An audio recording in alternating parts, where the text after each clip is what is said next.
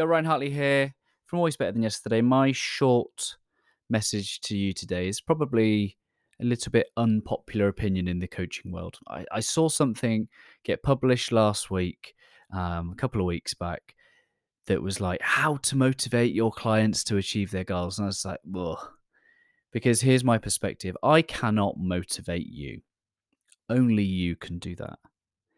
Yes, it's probably an unpopular opinion. Yes, there are so many people out there that like to position themselves as motivational speakers.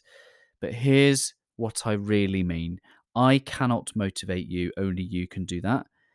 But what I can do is I can absolutely help you find the fire, the motivation, the self belief, confidence, discipline, and devotion that's already within you. I, I can help you go within and draw that out.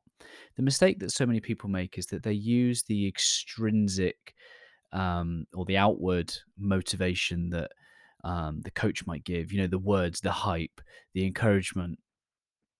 Um, and that creates reliance and dependence. So it's not true motivation, it becomes reliance and dependency.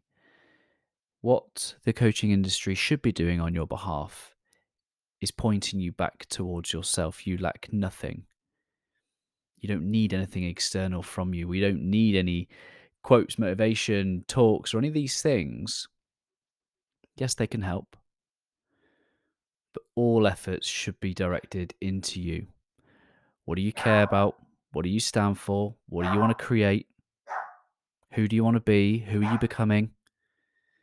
These types of questions help you focus inwards and let that be your motivation. Give it some thought. I appreciate you. Have a great week. Always love.